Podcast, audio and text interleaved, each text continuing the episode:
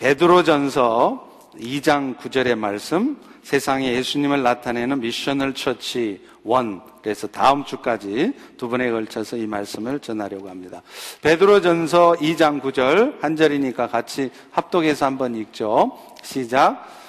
그러나 너희는 택하신 족속이요 왕 같은 제사장들이요 거룩한 나라요 그의 소유가 된 백성이니 이는 너희를 어두운 데서 불러내어 그의 기이한 빛에 들어가게 하신 이의 아름다운 덕을 선포하게 하려 하심이라. 아멘. 어, Lifeway Research라는 그 기관에서요, 2008년도 이후에 미국에 개척되었던 843개 교회를 분석한 결과를 내놓았습니다. 어, 개척된 교회의 예배에 출석하고 있는 성도들을 분석해 본 결과 놀랍게도 이전에는 교회를 전혀 다니지 않았다거나 최소한 오랫동안 교회를 다니지 않았던 성도가 다시 교회를 나오게 된 비율이 무려 42%였습니다. 놀라운 결과입니다. 그런데 그렇게 효과적인 전도 사역을 하고 있는 개척교회들에게는 몇 가지 공통적인 특성들이 있었습니다. 그 중에 하나 두드러진 것이 그런 교회들은 교회를 설립할 때부터 처음부터 지역 사회와 소통을 하기 위한 분명한 정책을 가지고 어, 출발을 했다는 것입니다. 예를 들면요, 지역 사회에 있는 스포츠 리그에 교회 성도들이 적극적으로 참여를 하는 거예요. 교회 이름으로. 그리고 지역사회 사람들이 무슨 모임을 갖거나 하면 그것을 교회가 웰컴하고 교회에서 할 수 있도록 배려를 해주는 것입니다. 또 지역의 아이들을 위해서 특별한 이벤트를 교회가 주최를 하는 것 등이었습니다. 결국 교회가 지역사회와의 적극적인 관계를 통해서 그 지역에 긍정적인 영향을 미치고 있을 때 비로소 새로운 영혼들이 교회 안에 유입된다는 것을 알 수 있는 것입니다. 그야말로 선교적인 삶을 사는 선교적 교회가 그 지역의 영혼들을 구원시키는 역할을 하는 것입니다. 오늘은 새해 첫 주일입니다. 이제 2016년은 우리 모두가 하나님의 마음을 시원하게 해드리는 성도들, 또 하나님의 마음을 시원하게 해드리는 교회가 되기를 소망합니다. 그런 의미에서 저는 오늘부터 다음 주까지 2주에 걸쳐서 우리 성도들이 어떻게 살아가는 것이 선교적 삶인가, missional life인지, 그리고 그런 missional life를 사는 성도들이 모인 교회가 어떻게 하는 것이 선교적 교회인가, missional church가 되는 것인가 하는 것들을 여러분과 함께 살펴보려고 합니다. 오늘 본문의 베드로 사도는요, 오늘날 하나님의 자녀가 된 우리 성도들이 어떤 존재이며 또 성도들은 어떻게 살아가야 되는가를 우리에게 잘 설명해 주고 있어요. 우리 다 같이 다시 한번 구절 본문 앞부분을 읽어봅니다. 시작. 그러나 너희는 택하신 족속이요 왕 같은 제사장들이요 거룩한 나라요 그의 소유가 된 백성이니 여기서 성도들을 표현하고 있는 나라, 족속, 백성이라고 하는 이 단어들은요 모두가 다 구약의 이스라엘 백성들을 표현하는 단어들입니다. 그렇지만 오늘날 신약 시대에 사는 우리 모두에게 있어서는 이 세 단어가 모두가 다 영적인 의미의 이스라엘. 다시 말하면 오늘 여러분과 같은 그리스도인들, 성도들을 의미한다는 것입니다. 오늘 베드로 사도는 성도인 우리들을 네 가지로 설명을 하고 있어요.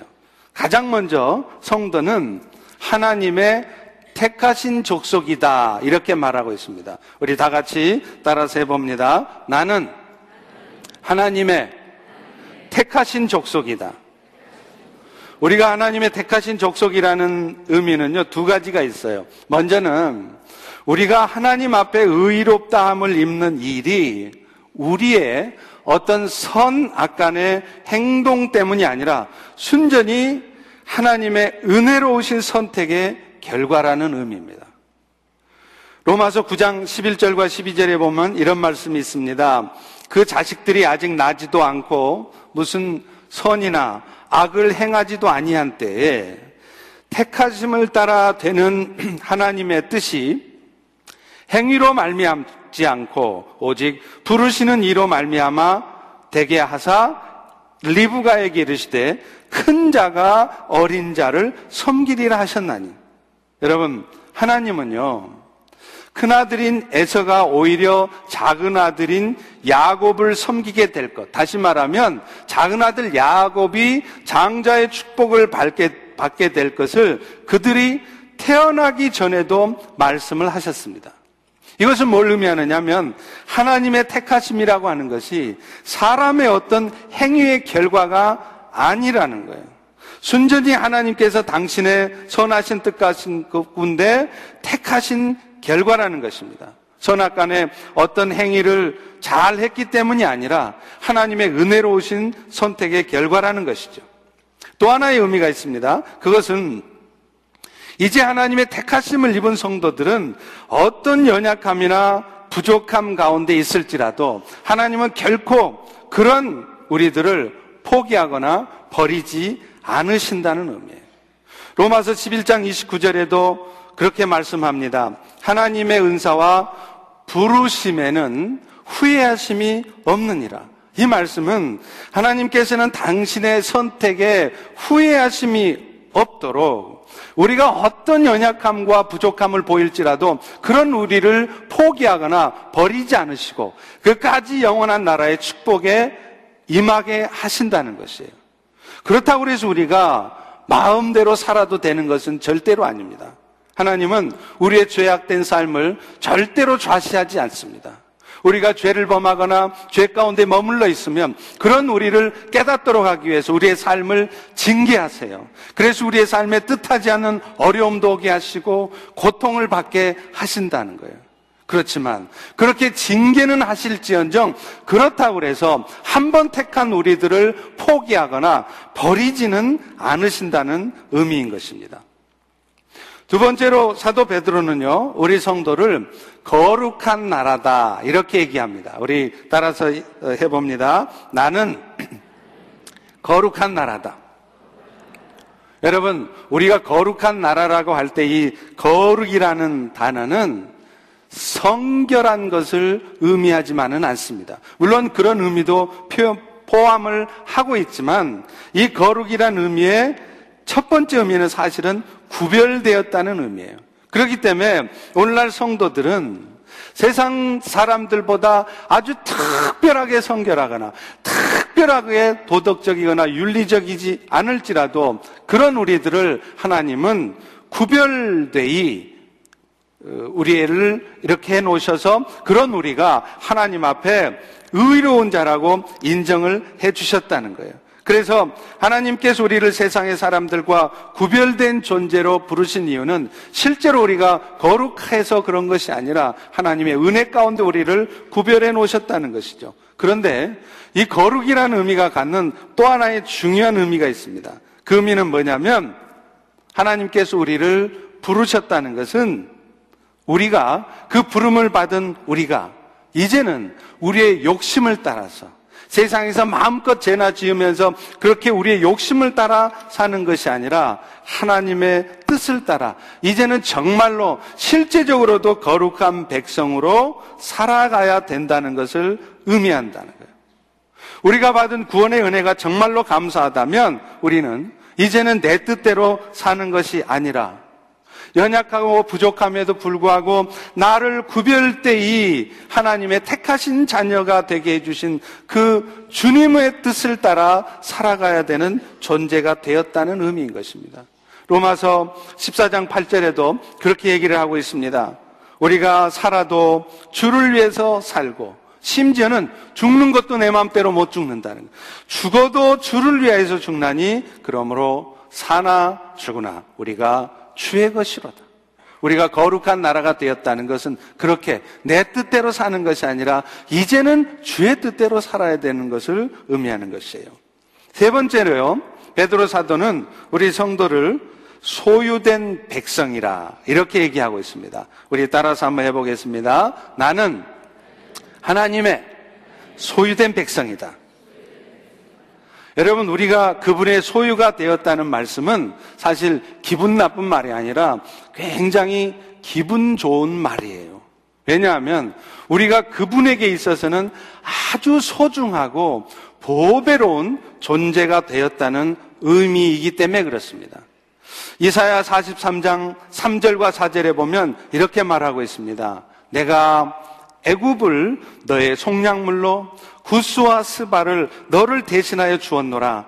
네가 내 눈에 보배롭고 존귀해서 내가 너를 사랑하였은즉 내가 너 대신 사람들도 내어주고 백성들이 너의 생명을 대신할 것이다.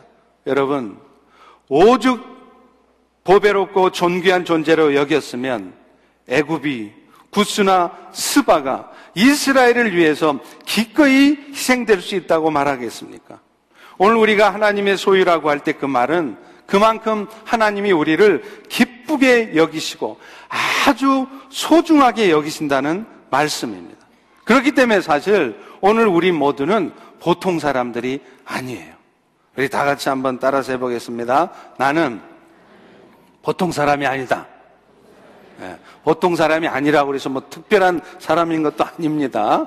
네, 내 존재 확인을 말이죠. 여기에서부터 우리가 해야 되는 것입니다.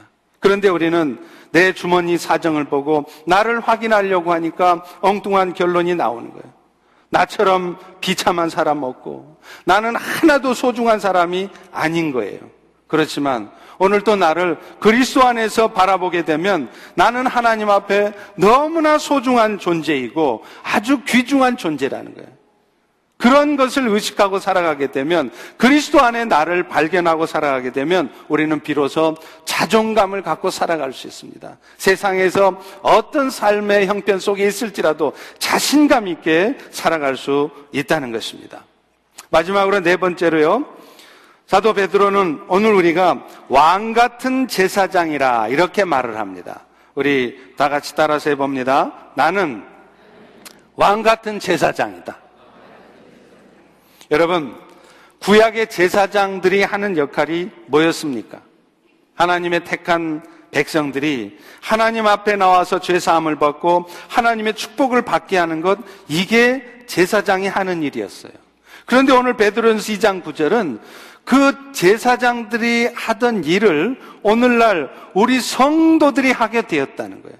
그래서 오늘 이 자리에 앉은 여러분 모두가 사실은 다 제사장들인 거예요. 목사들이나 성교사들이 제사장이 아니라 사실은 모든 성도들이 다 제사장이 되었다는 것입니다. 그런데 오늘 우리가 제사장이 되었다는 의미는 뭐겠습니까? 먼저 하나님의 축복을 받은 우리가 이제는 그 은혜들을 가지고 세상 사람들이 나를 통해서 하나님과 화목하게 되어지는 그런 축복의 통로로 살아가야 된다는 것을 의미하는 거예요. 고린도후서 5장 18절에도 보면요. 하나님께서 왜 우리를 그리스도 안에서 새로운 피조물로 만들었는지 그 이유를 설명하고 있습니다. 거기 보면 모든 것이 하나님께로부터 났으니 그가 그리스도로 말미암아 우리를 자기와 화목하게 하시고 또 우리에게 화목하게 하는 직분을 주셨으니 오늘 우리가 뜻하지 않게 예수 안에 새로운 피조물이 되고 그래서 하나님 앞에 그런 영광스러운 자녀가 되게 하신 이유는 뭐냐? 그 은혜 받고 축복받고 우리가 이 세상을 멋지게 행복하게 잘 살라고만 주신 것이 아니라 이제는 그 은혜를 가지고 아직도 하나님과 화목하지 못해서 오늘 또 세상을 고통 가운데 어둠 가운데 살아가는 사람들이 하나님과 화목하게 되게 하는 역할, 이 축복의 통로 역할을 하라는 것입니다. 우리도 이전에는 하나님과 단절된 자들이었습니다. 그런데 하나님께서는 예수 그리스도의 은혜를 통해서 하나님과 화목해 하셨고 그 결과 오늘 또 우리는 하나님의 은혜 가운데 거하게 하셨어요. 그런데 오늘 하나님이 우리를 제사장이라고 부르신다는 것은 그 하나님의 은혜를 난 우리들이 이제부터는, 이제는 이 땅에 사는 삶의 목표가 세상의 사람들을 하나님을 알게 하고 하나님께로 인도하는 그런 축복의 통로가 되게 하라는 것입니다.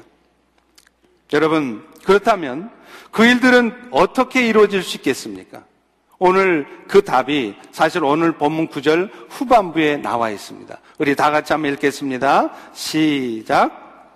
이는 너희를 어두운 데서 불러내어 그의 기이한 빛에 들어가게 하신 이에 아름다운 덕을 선전하게 하려 하심이라.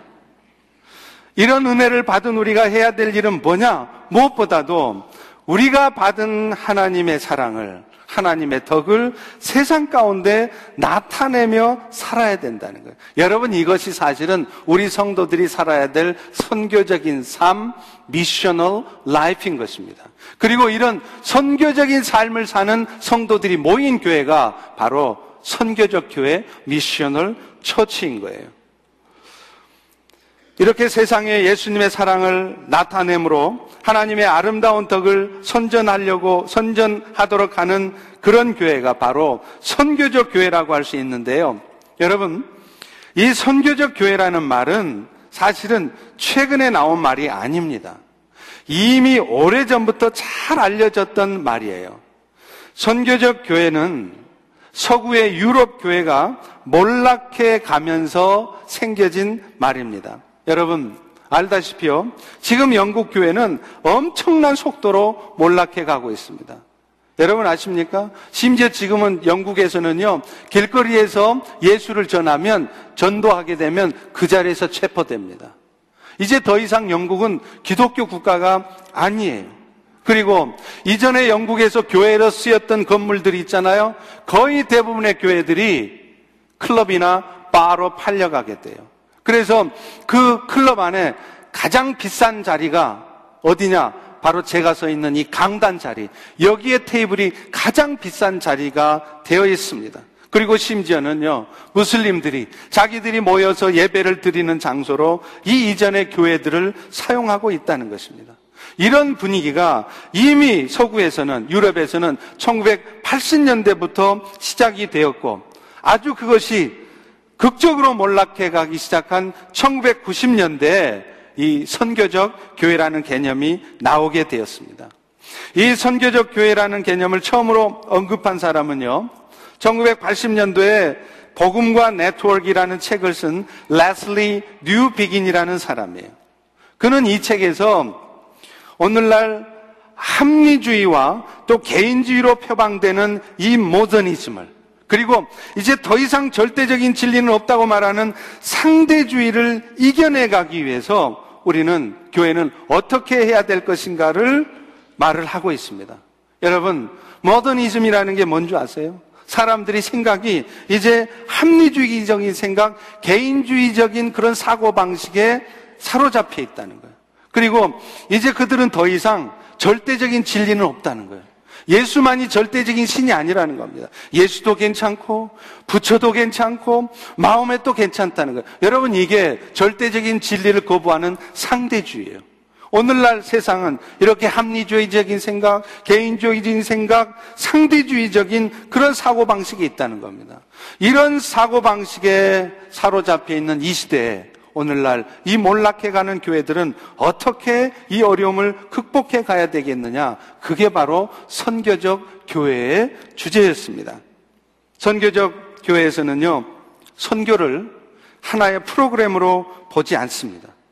교회의 본질로 봐야 된다는 거예요. 그래서 선교적 교회는 단순히 선교사를 파송하고 후원하는 차원에서 머무르는 것이 아니라 성교사뿐만 아니라 목사뿐만 아니라 모든 성도들이 자신들이 왜 존재하는지, 왜 성도가 되었는지 그 존재 이유를 확인하고 자신들이 어떻게 살아야 될 것인가 하는 그 삶의 방식에 관심을 갖게 하는 거예요.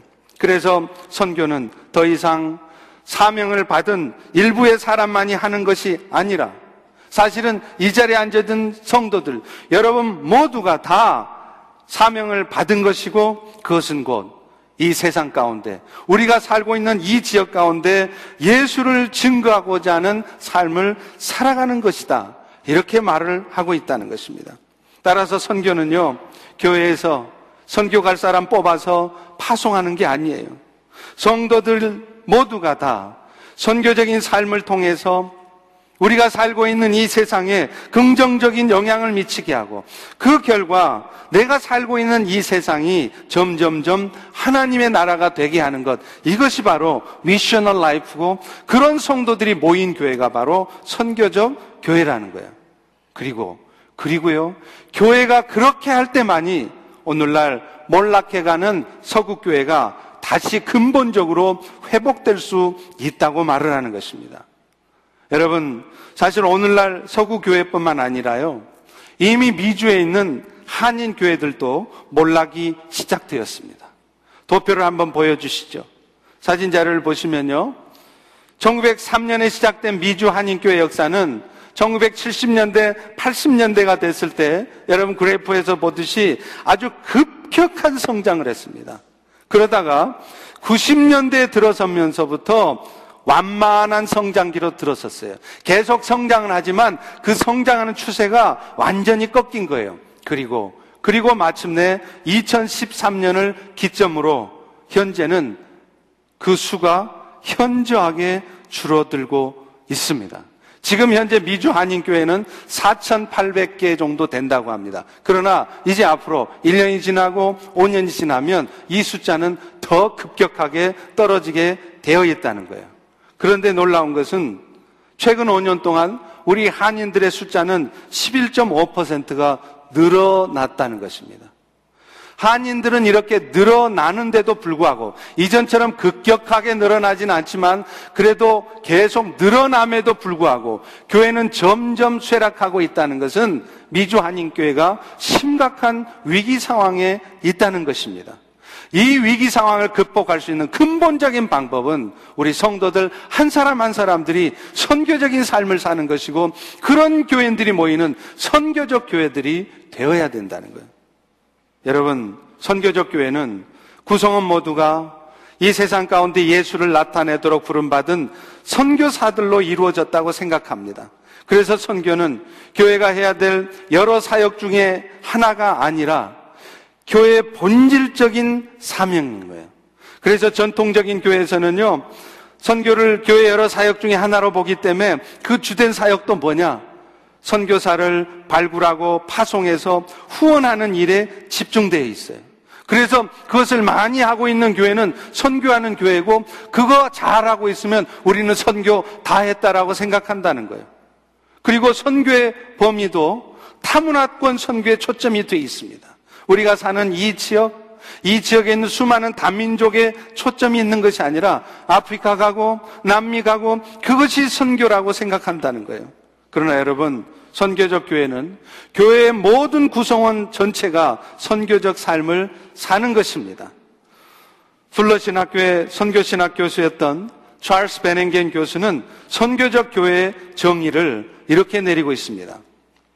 하나님으로부터 부르심을 받아 그 소명에 응답함으로 그리스도를 세상에 나타내기를 원하는 자들의 모임. 이게 바로 선교적 교회라는 것입니다. 그런 의미에서 오늘 새해를 맞는 우리들은 어떤 모습으로 그런 그리스도를 그리스도의 사랑을 세상에 나타낼 수 있을까요? 오늘 우리가 어떤 모습으로 살아가는 것이 missional life 선교적인 삶이고 우리가 어떤 교회의 모습이 되어질 때 우리 교회가 Fellowship 교회가 선교적 교회가 될 수 있겠습니까? 저는 오늘 이 주제에 대해서 다섯 가지를 얘기를 하려고 합니다. 그러나 시간이 제한되어 있기 때문에 오늘은 그 중에 두 가지를 얘기하고 다음 주에 여러분과 함께 나머지 세 가지를 주제를 다루도록 하겠습니다. 이 두 가지 주제는요, 먼저 우리가 선교적 삶을 살기 위해서 우리 펠로시 교회가 선교적 교회가 되기 위해서 우리 모든 성도들이 먼저 교회 안에서 훈련해야 될 것들을 말합니다. 그리고 다음 주에는 말씀드린 것처럼 교회 바깥에 이제 교회 안에 훈련받은 우리들이 교회 바깥에 세상에 우리가 어떻게 해야 될 것인가를 두 가지를 살펴보고 이 네 가지를 위해서 우리가 영적으로 준비해야 될 마지막 한 가지를 다음 주에 다뤄보려고 합니다. 그 두 가지, 교회 안에서 해야 될 선교적 삶을 살기 위해서 여러분 모두가 해야 될 첫 번째는 뭐냐면 항상 칭찬의 말, 긍정의 말, 감사의 말을 하는 것입니다. 우리 다 같이 따라서 해보겠습니다. 칭찬의 말, 긍정의 말, 감사의 말을 하자. 이거를 줄여서 친근감 있게 말하자. 이 칭은 친이 아니라 칭입니다. 우리 따라서 해보겠습니다. 친근감 있게. 중요한 시험을 앞둔 어떤 형제가요, 시험을 앞두고 걱정하는 소리를 했습니다. 나는 아무래도 이번 시험에 실패할 것 같다. 그러자 옆에 있던 친구가요, 무슨 소리를 하느냐고, 좀 더 적극적인 사고방식을 가지라고 충고를 해주었어요. 그러자 그 친구가 그 충고에 동감하는 듯 고개를 끄덕입니다. 그리고서는 좀 더 적극적인 말을 합니다. 나는 이번 시험에 틀림없이 실패할 거야. 여러분, 오늘 우리는요, 나도 모르게 이렇게 항상 안 된다고 말하는 습관이 있습니다. 정주영 회장이 말을 했던 것처럼 무슨 일이든지 시도해 보기도 전에 잘 안 될 것을 먼저 생각해요. 그리고 또 안 될 것이라는 말을 많이 해요. 이게 인간의 어쩔 수 없는 본성입니다. 여러분만 그런 게 아니라 저만 그런 게 아니라 우리 모두가 갖고 있는 그 타락한 본성이기 때문에 우리는 어떤 삶을 어떤 상황을 봐도 먼저 부정적인 면을 먼저 봐요. 안 될 일을 먼저 생각한다는 거예요. 그게 우리의 어쩔 수 없는 모습이에요. 가령 자신은 지금 빚이 아주 많은데 나는 그만한 돈을 벌 수 없는 사람이기 때문에 나는 도저히 빚을 갚을 수 없을 것이라고 미리 시작부터 단정해 버린다는 것. 오랫동안 자신을 괴롭혀왔던 그 만성적인 질병으로 고통하고 있는데 이 병은 결코 나을 수 없다. 이렇게 스스로 미리 단정한다는 거예요. 결혼 생활에 문제가 있는데 우리 부부는 원래부터 안 맞는 사람들이어서 우리 관계는 결코 좋아질 수 없다. 그렇게 스스로 단정을 하는 거예요. 그러니까 이런 사람들의 인생은요, 결국은 자신이 말한 대로 되는 겁니다. 실패의 연속이고 가난 가운데 허덕이며 사는 것입니다. 가정이 가져다 주는 행복감을 느낄 수 없고 질병으로 온전치 못한 상태에서 계속 그런 고통스러운 삶만을 살아가게 돼 있다는 거예요. 자신에 대해서 항상 부정적인 말을 많이 함으로 결국은 그 부정적인 모습에서 벗어나지를 못하는 거예요. 여러분, 잠언 18장 21절에도 그런 말씀을 하고 있습니다. 죽고 사는 것이 혀의 권세에 달렸나니 혀를 쓰기 좋아하는 자는 혀의 열매를 먹으리라.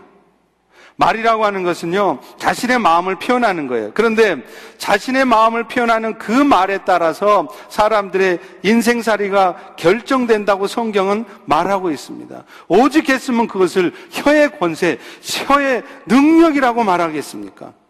자신의 생애 동안 늘 부정적인 생각을 하고요. 부정적인 말을 자주 뱉어낸 삶은 절대적으로 그분의 인생 자체도 부정적인 인생이 될 수밖에 없어요. 그래서 잠언 6장 2절에도 이런 말을 합니다. 너의 입의 말로 네가 스스로 얽혔다. 너의 입의 말로 인하여 네 스스로 잡히게 되었다. 이런 말을 하고 있다는 것입니다. 사랑하는 성도 여러분, 여러분의 삶이 바뀌기를 원하십니까? 여러분이 속하는 공동체가 바뀌기를 원하십니까? 이 세상이 바뀌기를 원하십니까? 그렇다면 여러분이 가장 먼저 해야 될 일은 여러분의 말부터 달라져야 됩니다. 여러분의 입술에 부정적인 말을 하는 것이 아니라 하나님의 말씀부터 먼저 하십시오. 긍정의 말씀부터 먼저 하십시오. 하나님은요, 말씀으로 온 세상을 창조하셨습니다. 그렇기 때문에 하나님의 말씀은 창조의 권세가 있는 거예요. 그런데 여러분 아세요? 그 창조의 권세를 가진 하나님의 말씀을 내 입에 담으면 그리고 그 말씀을 내가 믿음으로 내 입으로 말을 하고 있으면 내가 하는 말에도 창조의 권세가 있게 된다는 것입니다. 하나님의 말씀을 내가 굳건하게 믿고 그 믿음을 가지고 내 입술에서도 하나님의 말씀으로 긍정적인 말로 선포할 때 그 말이 힘을 가져서 창조의 권세를 가져서 우리의 인생을, 우리의 삶을 이끌어 가야 된다는, 이끌어 가게 된다는 것입니다. 우리는 또 칭찬의 말을 많이 해야 돼요. 근데 안타깝게 우리는 문화적으로 칭찬하는데 참 많이 인색해요. 우리 부모들이, 특별히 아버지들이 자식을 키울 때 그렇지 않습니까? 저도 그렇더라고요. 열 가지 중에 우리 아이들이 아홉 가지를 잘하고 있는데 한 가지를 잘 못하고 있으면요. 우리는 아홉 가지 잘한 것에 대해서는 별로 말을 안 해요. 그런 칭찬은 별로 안 해요. 그리고 잘못하고 있는 한 가지만 자꾸 지적합니다. 이유가 뭘까요? 그 한 가지까지도, 그 잘못된 한 가지까지도 완벽하게 만들어서 100점짜리 자식들을 만들어내고 싶다는 거예요. 그런데 여러분, 결과는 그 반대입니다. 그렇게 하면 오히려 잘하고 있던 아홉 가지마저도 나중에 잘못되는 수가 있다는 것입니다. 우리는요, 우리 주변에도 참 옳은 소리 잘하는 분들을 가끔 봅니다. 그런데 한번 여러분 보세요. 주변에 옳은 소리를 잘 하시는 분들의 그분의 주변에 사람들이 별로 많이 모이지 않는다는 것을 보게 됩니다. 분명 그 입술에서 옳은 소리는 하지만 그 사람 곁에 가면 사람들이 그 옳은 소리 때문에 바뀌어지고 올바로 세워지는 게 아니라 오히려 죽습니다. 그런데요, 반대로 똑바른 소리는 잘 안 하지만 대신에 칭찬을 많이 하는 사람들 곁에는 사람들이 붙어요. 그리고 더 놀라운 것은 나중에 보면 오히려 그 칭찬하는 사람들의 칭찬 때문에 사람들이 변하고 살려진다는 거예요. 오늘날 우리 그리스도인들이 예수님을 세상에 나타나는 방법 중에 가장 먼저 해야 될 것이 바로 말입니다. 내 말을 늘 긍정의 말을 하고 남을 격려하고 칭찬하는 말을 많이 할 때 그것이 나를 통해서 예수님을 나타내는 거예요. 왜냐하면 그 칭찬의 말이 그 영혼을 사실은 고쳐내고 살려내기 때문에 그렇습니다. 또 우리는요, 감사의 말을 많이 해야 돼요. 어떤 상황 속에서도 먼저 감사의 말을 뱉어내고 나면요, 그 모든 상황들이 하나님의 시각으로 정리가 됩니다. 그런데요, 내가 처한 어떤 상황에서 내 입술에 불평부터 하게 되면, 내 마음을 어둡게 가지기 시작하면, 왜 지금 내 인생에 이런 상황이 생겼는지 하나님의 뜻은 안 보이는 거예요. 그러고서 내 마음은 계속 그 힘든 상황 때문에, 그 어두운 상황 때문에 더 어두워지는 것입니다. 스스로가, 스스로가 그 구덩이에 깊이 빨려 들어가게 되는 거예요. 그런데 여러분, 오늘 우리가 어떤 상황 속에서도 실제적으로 감사의 말을 할 수 있고 또 해야 되는 분명한 이유가 있습니다. 로마서 8장 28절의 말씀입니다. 하나님의 뜻대로 부르심을 입은 자들에게는 모든 것이 합력해서 선을 이루느니라. 지금 내 눈에 보기에는 그게 뭔가 잘못된 것 같고 내가 불편한 상황인 것 같지만 지나놓고 보면 우리 하나님은 그런 상황을 통해서도 결국은 나를 향한 선한 뜻을 이루시고야만은 하나님이시라는 거예요. 지금 이 불편한 상황도 하나님께서 그런 선한 뜻 이루시기 위해서 사용하신다는 거예요. 그것을 분명히 믿고 그것을 아는 사람이라면 오늘 우리는 어떤 상황 속에서도 먼저 감사의 말을 뱉을 수 있는 것입니다. 그리고 그런 감사의 말을 뱉는 사람이 비로소 이런 상황을 통해서 하나님이 무엇을 하실 것인지를 알 수 있다는 거예요. 하나님의 뜻을 알 수 있게 된다는 것입니다. 그리고 그렇게 이런 상황을 통해서도 뭔가 하나님이 하시는 일이 있을 것이라고 기대하고 나아가는 사람이 마침내 하나님의 역사를 경험하게 되는 것입니다. 사랑하는 성도 여러분, 저는 금년 2016년을 맞이해서요. 우리 Fellowship 교회에 이런 캠페인이 있었으면 좋겠습니다. 우리 모든 성도 한분한 분들이 그 missional life, 선교적인 삶을 살아서 우리 Fellowship 교회가 진정 선교적인 교회, missional church가 되기 위해서 우리 모든 성도들에게 이런 캠페인을 좀 하고 싶어요.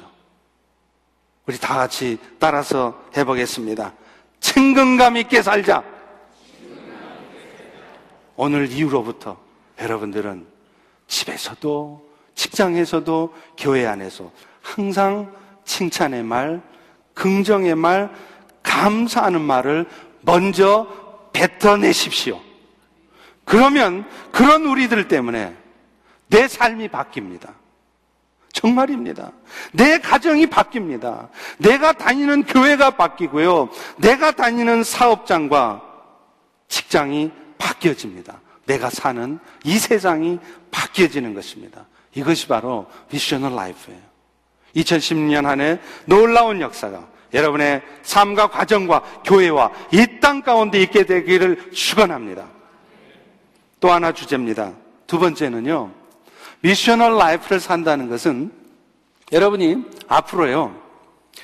어떤 연약한 자를 보더라도 먼저 판단부터 하지 말고 중보 기도로부터 들어가라는 거예요. 습관적으로 그렇게 하십시오. 우리 다 같이 따라서 하겠습니다. 연약한 자를 보거든 판단부터 말고 중보 기도부터 하자. 로마서 15장 1절 2절에 보면요. 믿음이 강한 우리는 마땅히 믿음이 약한 자의 약점을 담당하고 자기를 기쁘게 하지 아니할 것이라 이렇게 말해요. 여러분, 믿음이 진짜 강한 사람은 어떤 사람이냐? 연약한 자의 약점을 담당해 주는 거예요. 연약한 자의 그 약한 부분을 담당해 준다는 것은 뭡니까?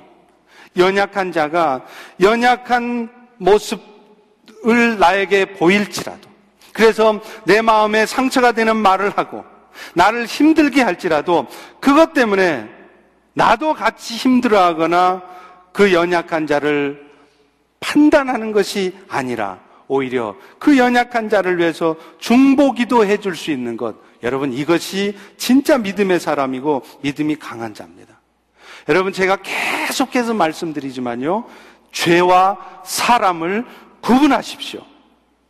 사실 오늘도 우리 주변에 연약한 말을 해요.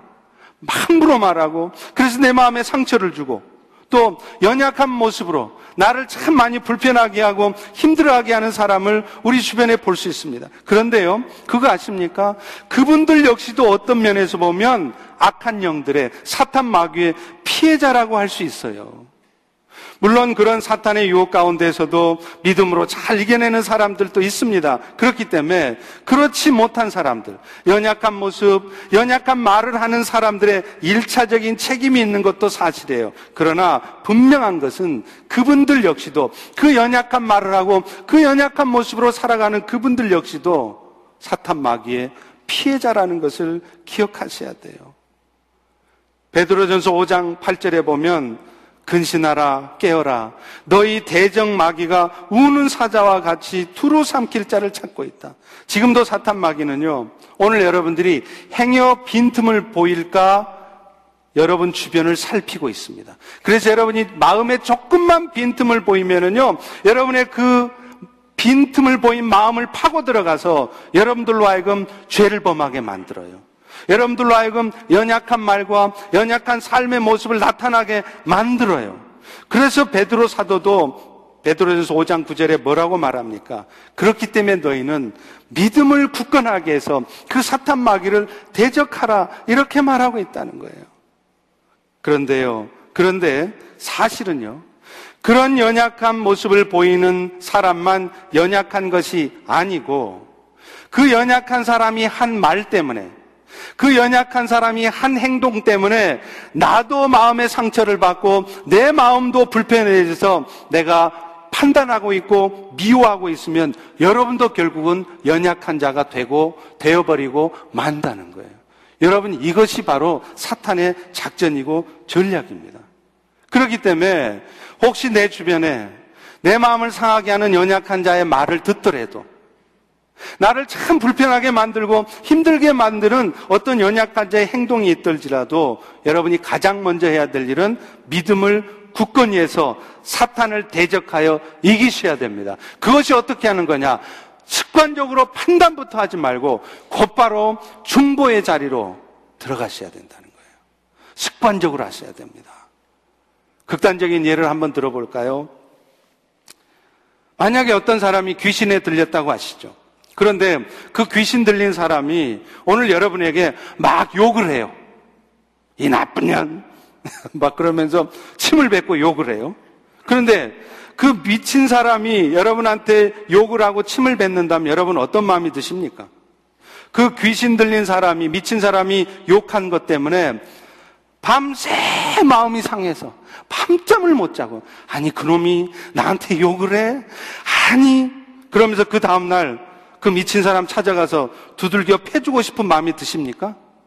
만약 그런 마음이 드신다면 어쩌면 여러분이 미친 사람일 수 있어요. 정상적인 사람이라면 절대 그럴 수 없는 것입니다. 마찬가지입니다. 지금 연약한 말을 하고 연약한 행동을 하는 사람들도 적어도 귀신 들린 정도는 아니지만 지금 그분이 왜 그런 연약한 말을 하느냐, 왜 연약한 행동을 하느냐 하면 그분 역시도 믿음이 굳건하지 못해서 사탄의 꿰매 빠져서 그런 거예요. 사탄의 유혹에 넘어가서 내 마음에 상처 주는 말을 하고 잘못된 행동을 하는 것입니다. 여러분, 그걸 분명히 직시한다면, 그런 영적 분별력을 가진다면, 여러분이 그 사탄의 전략에 같이 넘어가면 안 된다는 거예요.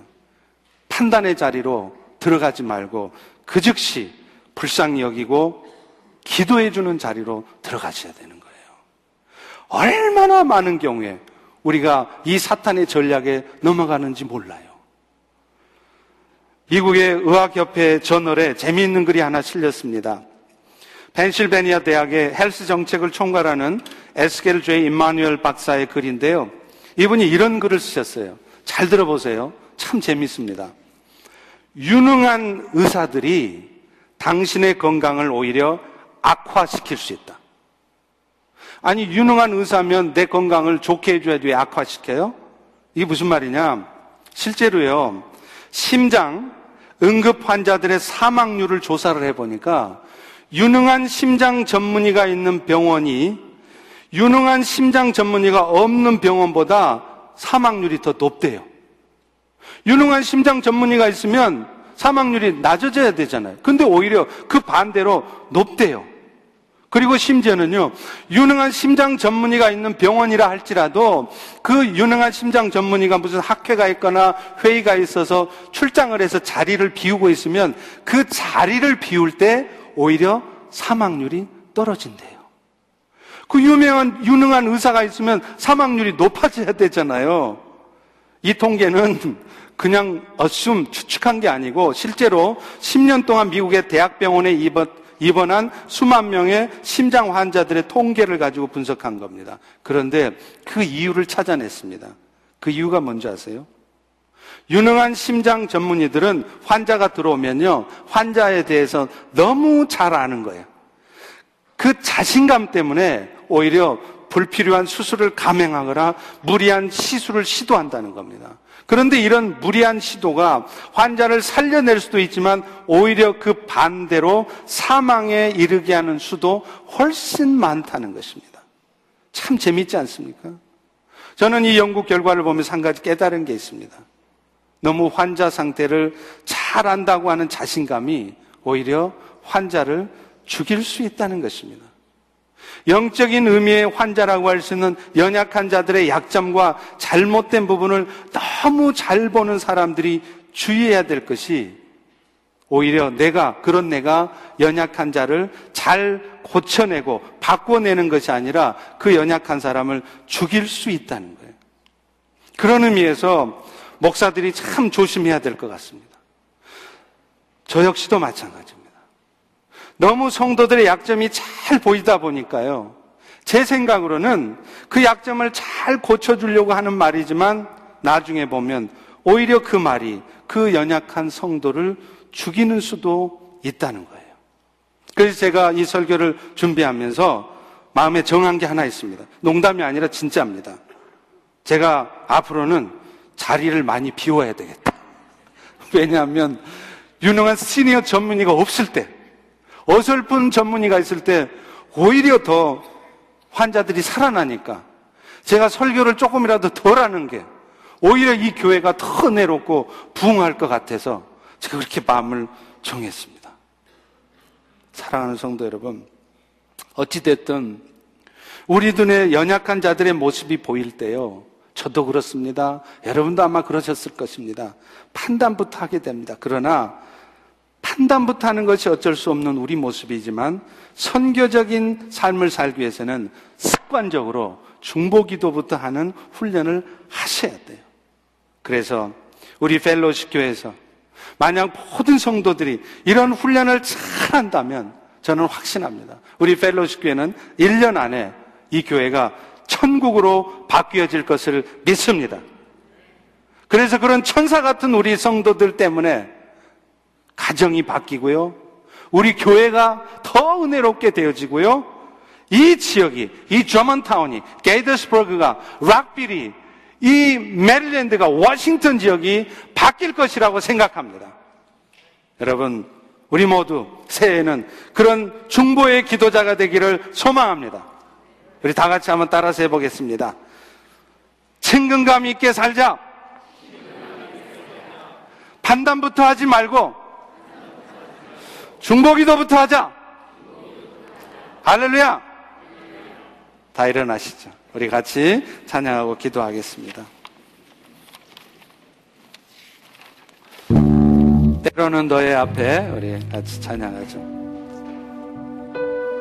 우리 서로 이렇게 축복했으면 좋겠어요. 여러분도 저를 이렇게 축복해 주셔야 돼요. 저도 여러분을 늘 이렇게 축복하는 마음으로 기도합니다.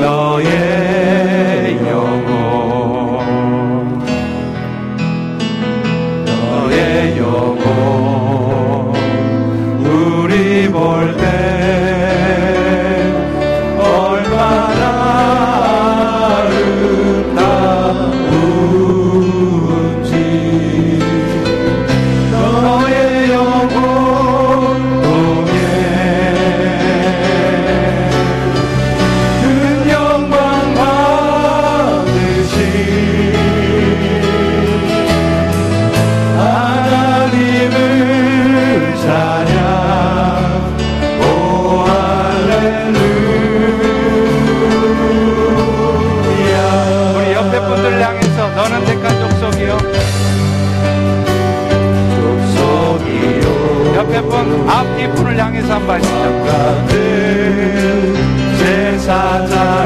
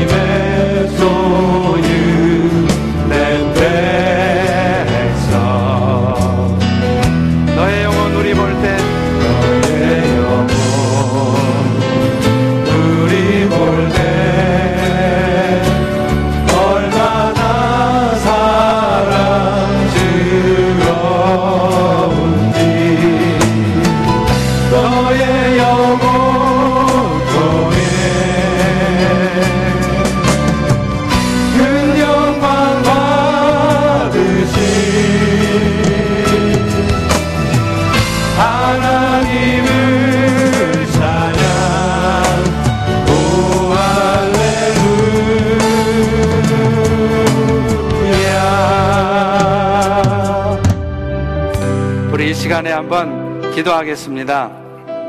그렇습니다. 여러분뿐만 아니라 저도 마찬가지입니다. 저의 안에도 많은 연약함이 있습니다. 부끄러운 모습이 있습니다. 때로는 그 연약한 부끄러운 모습 때문에 내가 왜 이렇게 행동하지? 내가 왜 이렇게밖에 말할 수 없지? 후회스럽기도 하고요. 내 자신이 참으로 밉고 부끄러울 때도 있습니다. 그러나 주님은 그런 우리들을 여전히 국률이 바라보고 계세요. 오늘 여러분들을 극률이 여기고 계십니다. 오늘 우리가 해야 될 것은 우리도 모르는 사이에 내 자신의 연약함 때문에 다른 주변 지체들의 연약함 때문에 내가 마음이 상해서 많이 힘들어서 나도 모르게 그 사탄의 계교에 넘어가는 수가 있습니다. 이제 2016년 한 해는 우리 모두가 다 일어서기를 원합니다. 그래서 여러분도 여러분 주변에 있는 다른 지체들을 향해서 그렇게 축복하십시오. 그렇게 기도하십시오. 내가 지난 한 해 동안 참 못나게 굴었습니다. 내가 이렇게 연약한 모습으로 살았는지 저도 후회스럽습니다. 죄송했습니다. 용서해 주십시오. 이제 새해에는 그렇게 살지 않겠습니다. 그래서 이제 새해는 칭찬의 말, 긍정의 말, 감사하는 말만 하고 또 아무리 어떤 연약한 자의 모습이 보여도 먼저 중보기도 하는 훈련을 하겠습니다. 우리 이런 고백을 하나님 앞에 다 같이 드리겠습니다. 기도합니다. 아버지 하나님, 우리 도와주시옵소서. 아버지 하나님.